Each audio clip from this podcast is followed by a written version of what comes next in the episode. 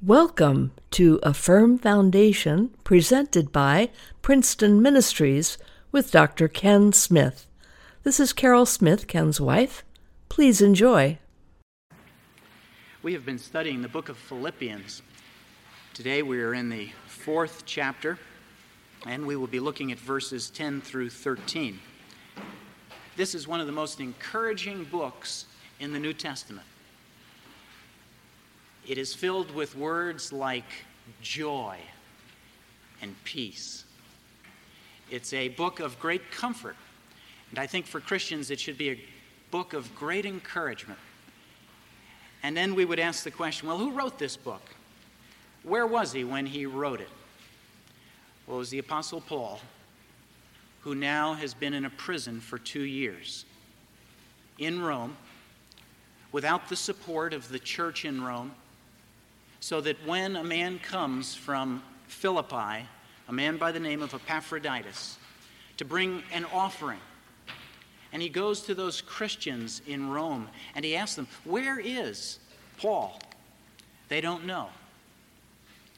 And it's from that context that probably the most encouraging book has been written. We look today at chapter 4, verses 10 through 13. Paul says, "But I rejoiced in the Lord greatly, that now at last your care for me has flourished again. Though you surely did care, but you lacked opportunity. Not that I speak in regard to need, for I have learned in whatever state I am to be content. I know how to be abased, and I know how to abound. Everywhere and in all things I have learned both to be full and to be hungry, both to abound and to suffer need. I can do all things through Christ, who strengthens me." Our God and our Father, we ask that you would take this, your precious word, that you would place it in our minds, that you would place it in our hearts. And Father, as it would find place there, we ask that it would find ultimately a place in our life, that we would be different because we have come face to face with you. We ask now that your Spirit would speak to us by your word, that the words of my mouth, the meditations of our hearts would be acceptable in your sight. For we ask this in Jesus' name, amen. Suppose I could gather on the table in front of me faces,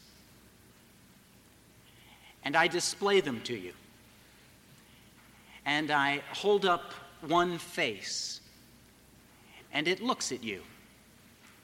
And I ask this question: whose image is stamped on this face?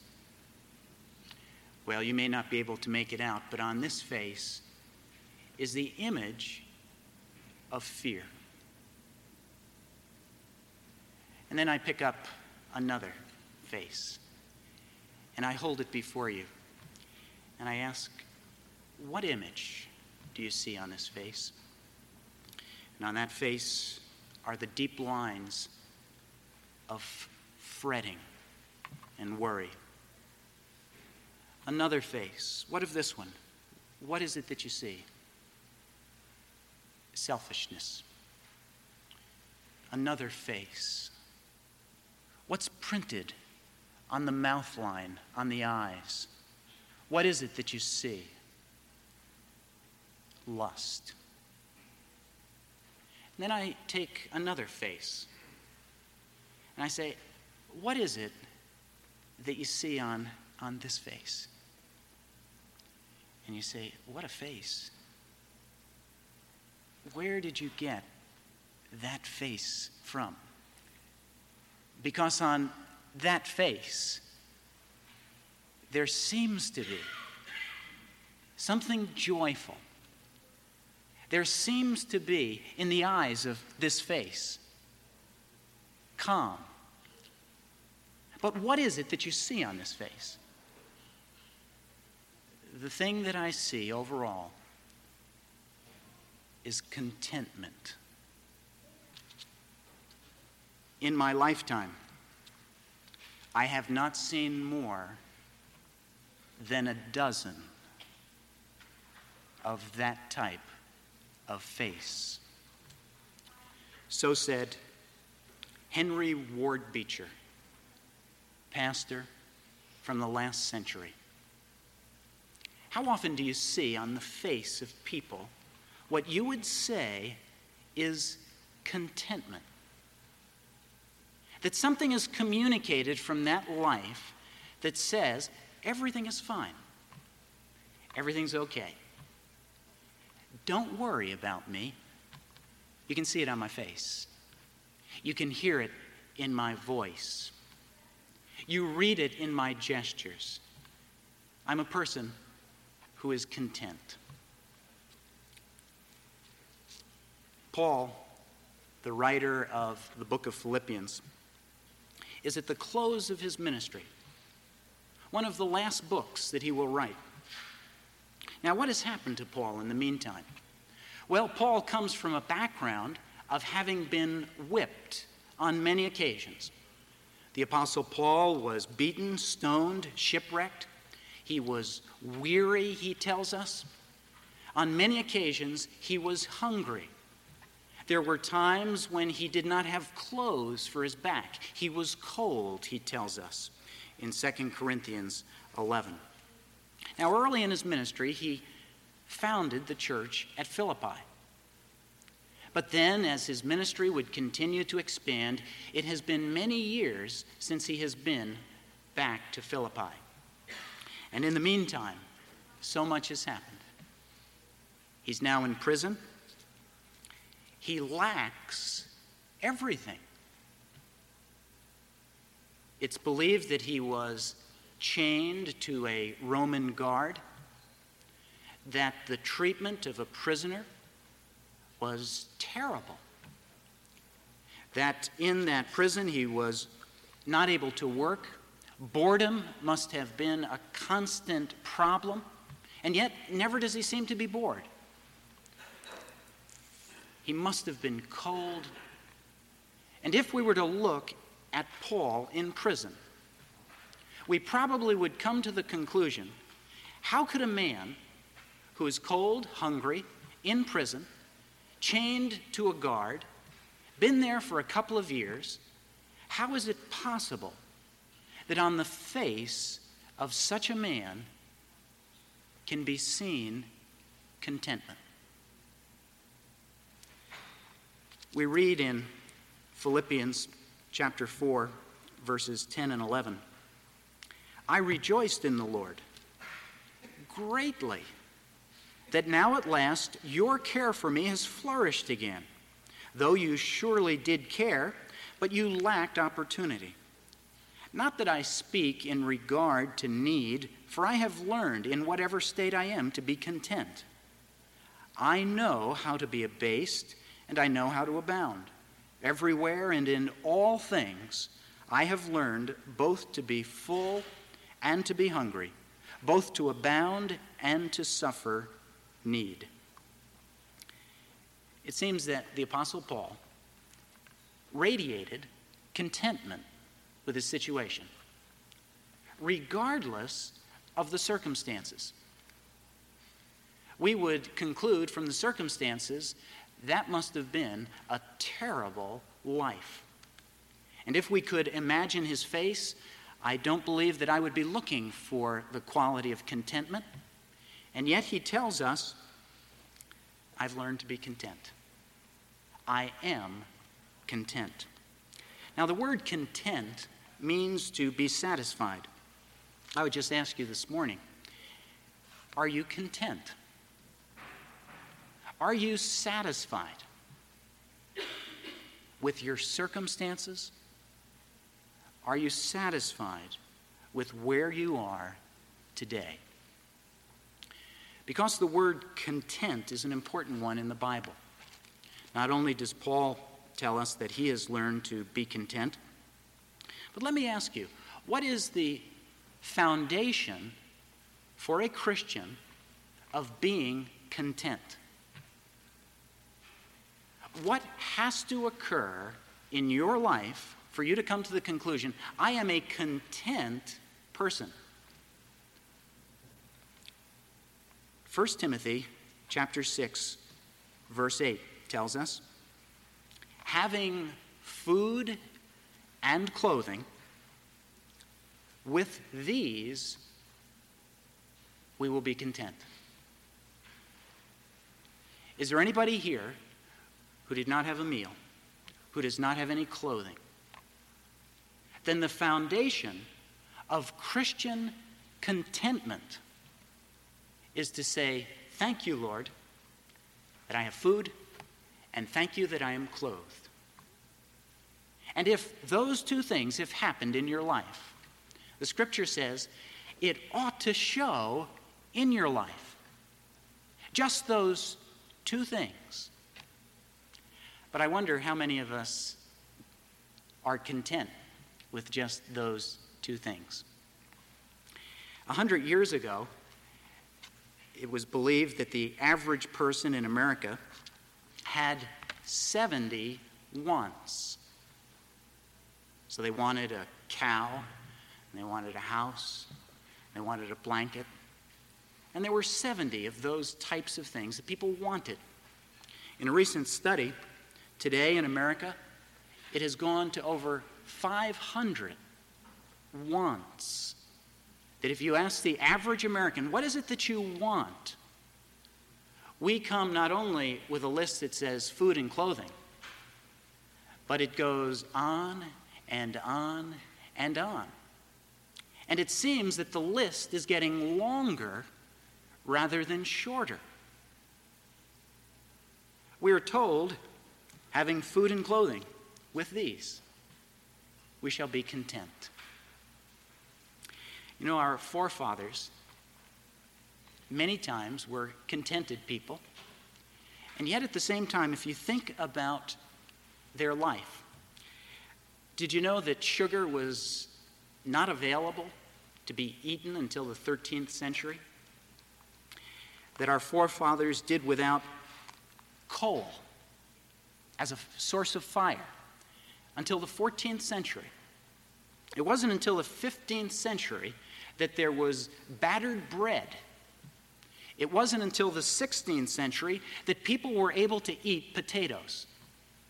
It wasn't until the 18th century that they enjoyed pudding. It wasn't until the 19th century that there was electricity. And now here we are in the 20th century with McDonald's. Now, what is it that you and I are complaining about? How would you like to live your day without electricity, without potatoes, without coffee, without tea, without sugar? And yet there was a time when those items didn't exist, and people were quite content. The problem is we have been exposed to so much that we think we need more in order to be happy, in order to be content. J. Paul Getty, late in his life, was asked how much he was worth and what his retirement was going to be like. He said, well, I'm worth several billion dollars, and I should be able to have that for my retirement. And they said, well, that should be more than sufficient. And he said, well, you know, $1 billion doesn't go that far these days. But let me ask you, what was it that you thought you needed 10 years ago? And you thought to yourself, if I could have this one thing, I'll be content. If I get that promotion, I am going to be so contented. When I get that education, I will be the most contented and happy person. Well, the 10 years have passed. Are you any more contented? Or did you simply add to your list so that you will really be contented in about 6 months, or maybe 6 years?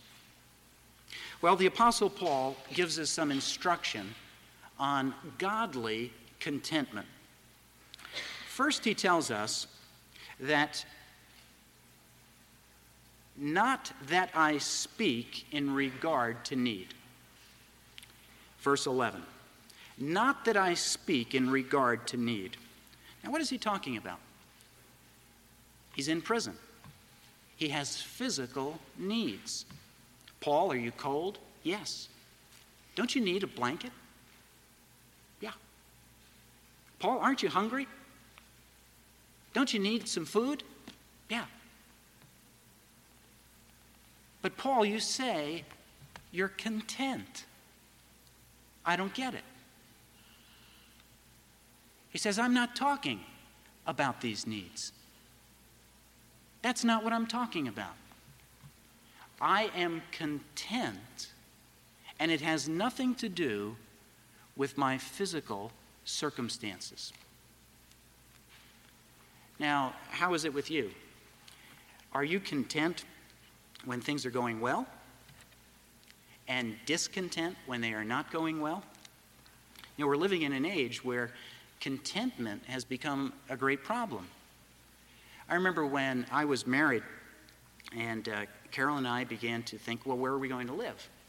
There I was out in the plains of Texas. And so where did we live? We lived in a little mobile home at the end of a dusty road where there was all kinds of noise coming out of all these trailers. It was quite a beginning. One thing I learned was an appreciation for country music. Some people would say that wasn't a great accomplishment, but it was for me. I was talking to a lawyer who is handling many of the new homes that are being bought in our area. I said, who's buying these homes? $200,000, $300,000 homes. He said they're being bought by young couples who are both professional. And they want to start in their dream house. Well, I'm not in my dream house yet, let alone starting there. And yet we have this idea that when we get to our dream house, then we'll be contented. The Apostle Paul says, it's not in circumstances that our contentment is to be found. Secondly, he tells us in verse 11, I have learned.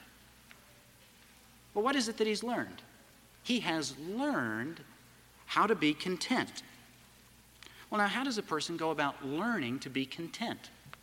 I would suggest 5 simple principles for Christians.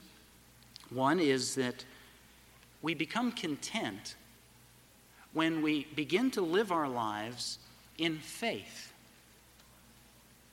And so for the Christian, his life is focused on experiencing faith.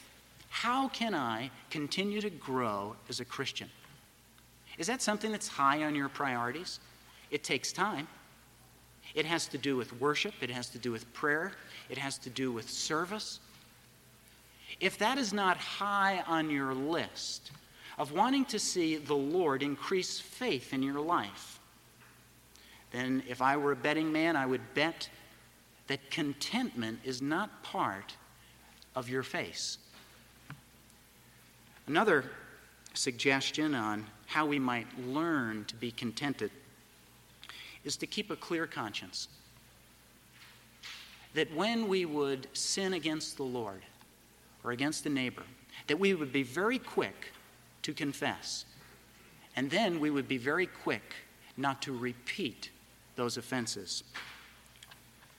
Another way that we learn to be content is to learn to deny ourselves rather than to continually indulge ourselves. Fourthly, how often do you think about heaven? How often do you think about that dream house in heaven?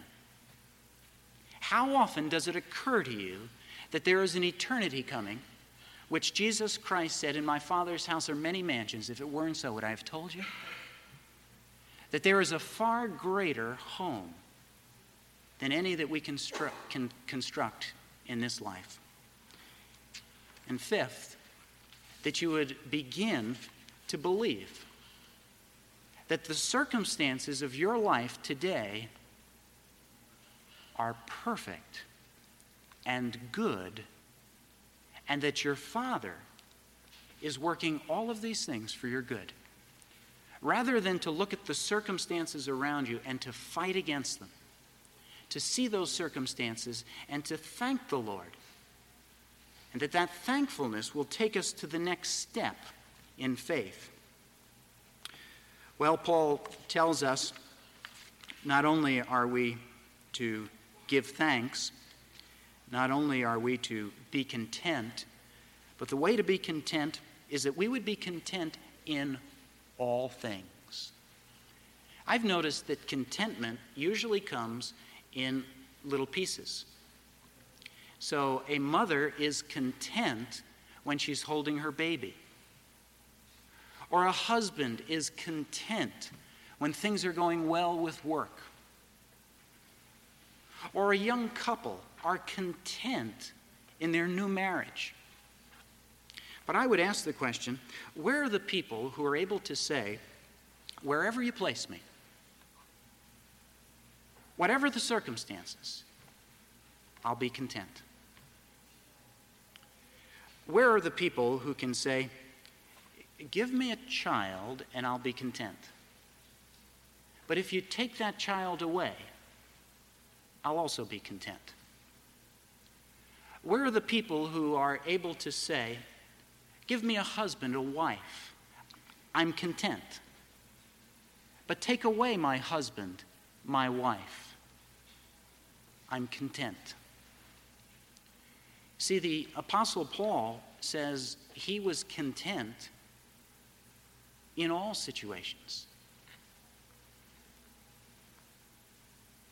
Paul could say, I have learned that in whatever state I am, to be content. It's been said that murmuring is nothing else but the scum which boils off from a discontented heart. So often the things that we say that are foul, if we were to go deep inside, we would find discontentment that comes out of our lips. Well, a contented spirit is a cheerful spirit. A contented spirit is a thankful spirit. A contented person is one who's able to give thanks for all circumstances, whatever they might be. This week, it seemed I lived in a world of contrasts. I was sitting in a restaurant, noticed this middle-aged couple. Waitress brought a sandwich, placed it in front of the lady, and I overheard her very loudly say, "This isn't pumpernickel. This is rye." And I thought that was the end of it. And then she continued to talk. She said, "I'm not going to eat this sandwich. I wanted pumpernickel, not rye." Husband said, "It'll be all right. It'll be all right. Rye's fine." "No." So she called the waitress. She said, "I asked for pumpernickel, not rye." The waitress says, "Oh, I'm so sorry. We don't have any pumpernickel." So she held herself back and waited a few minutes. And then she opened the sandwich. And she said, "This doesn't have blue cheese dressing. I asked for blue cheese dressing." Her husband said, "It'll be all right. My sandwich is fine." She called the waitress over. "I wanted blue cheese dressing." The waitress said, "I'm sorry. I'll put some on." She came back very quickly. She opened up a canister and she put on French dressing. And the lady went wild. The sandwich was returned. And the husband said, "My sandwich is fine. why don't you go out in the car and I'll meet you when I'm done?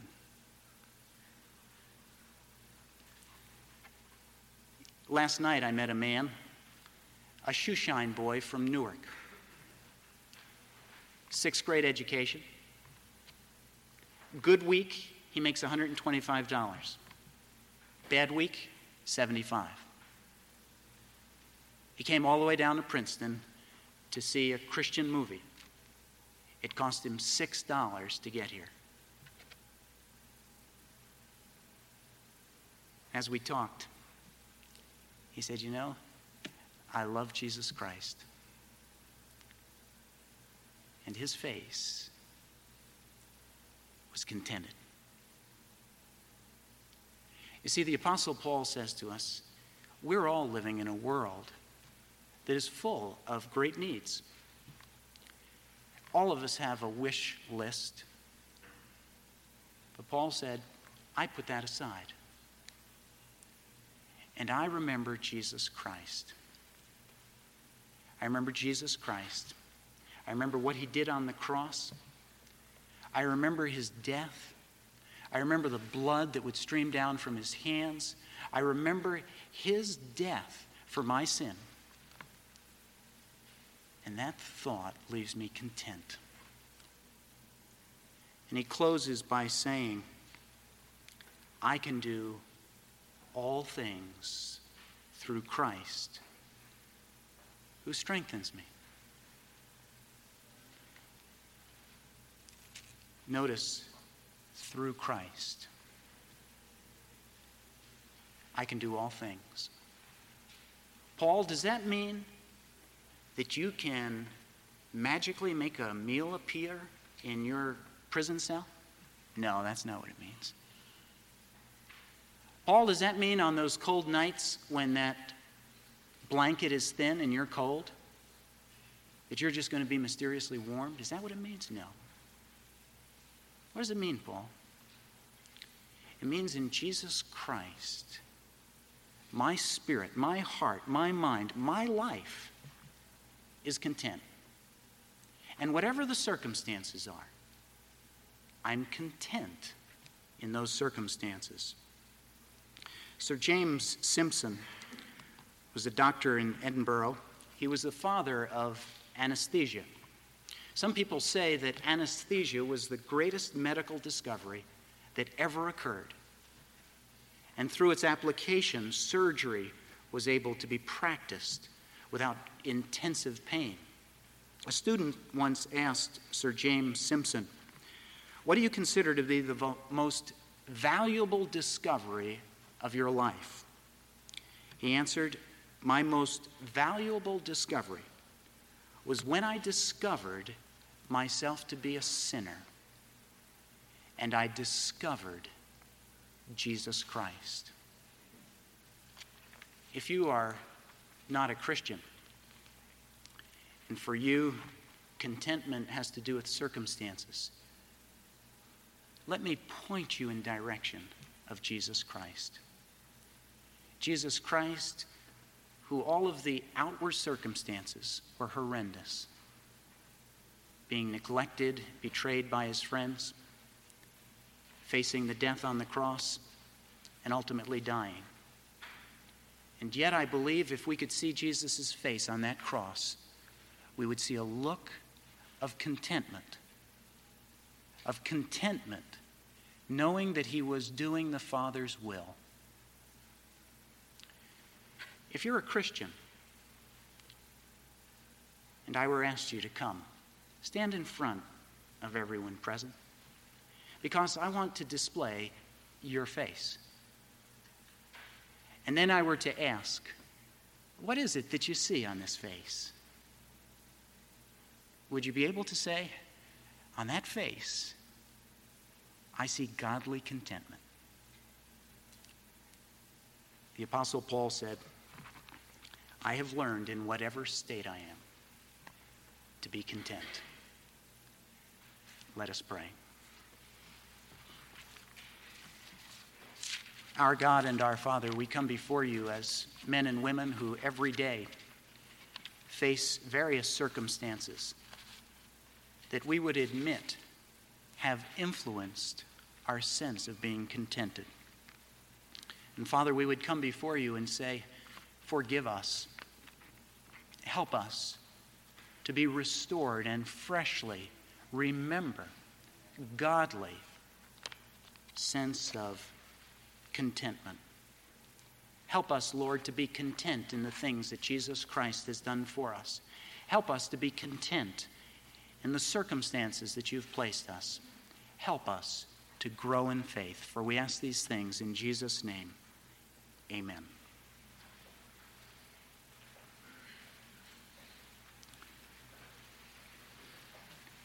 The same Apostle Paul shared with the church that Jesus Christ died that we might have life. The Apostle Paul says that after the death of Jesus, that Jesus left behind these reminders to us. Bread, which is to remind us of the body and blood of the body of Jesus Christ that was shed on the cross. And the cup that is to remind us of what happened as the blood of Jesus Christ was shed for our sins. He also tells us that this table has been set for those who love Christ, who know him, and that to eat or drink in an unworthy manner is to eat or drink damnation to ourselves. And so he says to us and all who would receive from his table, let a person examine themselves. And during these next few moments, I would ask you to examine yourself, to look in your heart and your mind, to see Jesus Christ there, to know that you're one of his. And if you say, I'm not one of his, then know that the invitation is set for you, even now, in the quiet of these next few minutes, to ask Jesus Christ to forgive you of your sins, to cleanse you of your sin. And he has promised that he will come in and he will be with you. He will forgive you of your sin. That Jesus Christ is closer than a brother. He's here even now, and would invite all who know him, who love him, to come to this, his table. And as the ushers would come forward, that we together would take a moment of silence as we would examine our own hearts in preparation for the taking of this, the Lord's Supper.